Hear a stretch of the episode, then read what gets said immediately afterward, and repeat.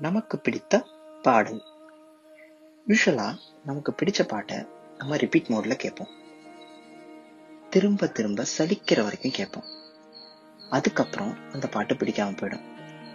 ஒரு கட்டத்தில் அந்த பாட்டு நம்ம பிளேலிஸ்ட்ல இருக்கிறதே மறந்துடுவோம் ஆனால் நான் எனக்கு பிடிச்ச பாட்டை அடிக்கடி கேட்கறதில்ல.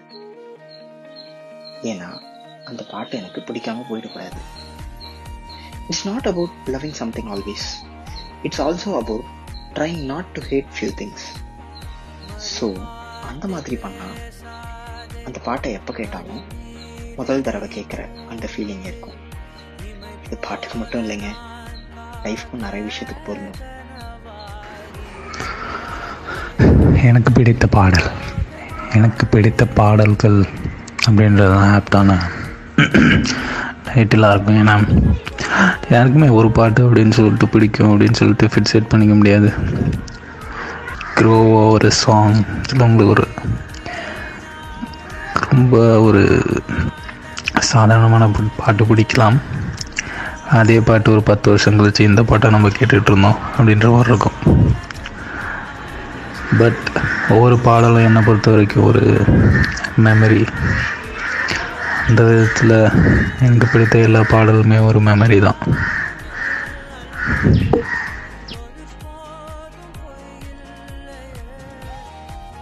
நமக்கு பிடித்த பாடல்கள் அப்படிங்க வரும் பொழுது நமக்கு சின்ன வயசுலேருந்து நம்ம இருக்கிற வரைக்கும் வந்து ஒரு ஒரு ஸ்டேஜில் ஒரு ஒரு செட் ஆஃப் சாங்ஸ் வந்து நமக்கு பிடிக்கும். சின்ன வயசில் ஒரு சாங் கேட்டிருப்போம். அது நமக்கு ரொம்ப பிடிச்சிருக்கும். அது நம்மளுடைய ப்ளேலிஸ்ட்டில் கண்டிப்பாக ஒழிஞ்சிருக்கும் அதை நம்ம வந்து கண்டிப்பாக என்றைக்குமே டெலீட்லாம் பண்ண மாட்டோம். நம்மளுடைய புது புது பாடல்கள்லாம் நமக்கு விருப்பப்பட்டு கேட்டுட்டு இருக்கும் பொழுது திடீர்னு நம்ம சின்ன வயசில் கேட்ட நமக்கு பிடிச்ச பாட்டு ஏதாவது இருக்கும்ல அதை ப்ளேலிஸ்ட்டில் கேட்டு பார்க்கலாம் அப்படின்னு நமக்கு தோணும். அஃப்கோர்ஸ் ஆஸ் யூஷுவல் எல்லாரையும் மாதிரி சோகமாக இருக்கும் அப்படின்னா அதுக்கு மோட்டிவேஷனாக இருக்கக்கூடிய ஏதோ ஒரு சாங் ஈவன் சாங்ஸோ இல்லை வேறு ஏதாவது ஒரு சாங்ஸ் நமக்கு வந்து கேட்டால் பிடிக்கும். அந்த சமயத்தில் நம்மளுடைய சின்ன வயசு நாஸ்ட்ராலஜிக்காக இருக்கக்கூடிய பாடல்கள் எவர்கிரீன் பாடல்கள் ரஹ்மான் சாங்ஸ் ஸோ அப்படி இருக்கும் பொழுது ஏதாவது ஒன்று கேட்போம்.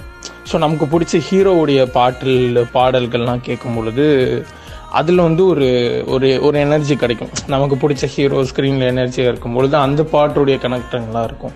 ஸோ இந்த மாதிரி ஒவ்வொரு மூடுக்கு ஏற்ற மாதிரி நமக்கு பிடிச்ச பாடல்களுடைய செட் ஆஃப் பிளேலிஸ்ட்டை வந்து கண்டிப்பாக கேட்க தோணும்.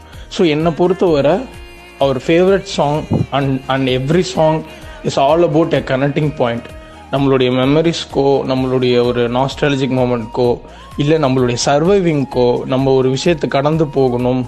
ஒரு விஷயத்தில் இப்போ இப்போ ஃபார் எக்ஸாம்பிள் ஒரு லீஸ்ட் எக்ஸாம்பிளாக சும்மா நம்ம இங்கேருந்து நம்மளுடைய ஃப்ரெண்டு வீட்டுக்கு போகிறோம் அவனை பிக்கப் பண்ணி படத்துக்கு போகிறதுக்கு ஸோ அப்படி இங்கேருந்து அவன் ஃப்ரெண்டு வீட்டுக்கு போகிற வரைக்கும் அந்த மூடில் நம்மளை அங்கேருந்து அவன் வீடு வரைக்கும் கொண்டு போகிற ஒரு விஷயம். அப்படியே ஜாலியாக நம்மளுக்கு கொஞ்சம் ஒரு மாதிரி எனர்ஜெட்டிக்காக இல்லை ஒரு ஒரு நல்ல மூட்லேயே அப்படியே சஸ்டெயின் ஆகிற அளவுக்கு நம்மளை கொண்டுட்டு போகிற விஷயம் அங்கே கனெக்டிங் பாயிண்ட் எதுன்னு பார்த்தா சாங்காக தான் இருக்கும்.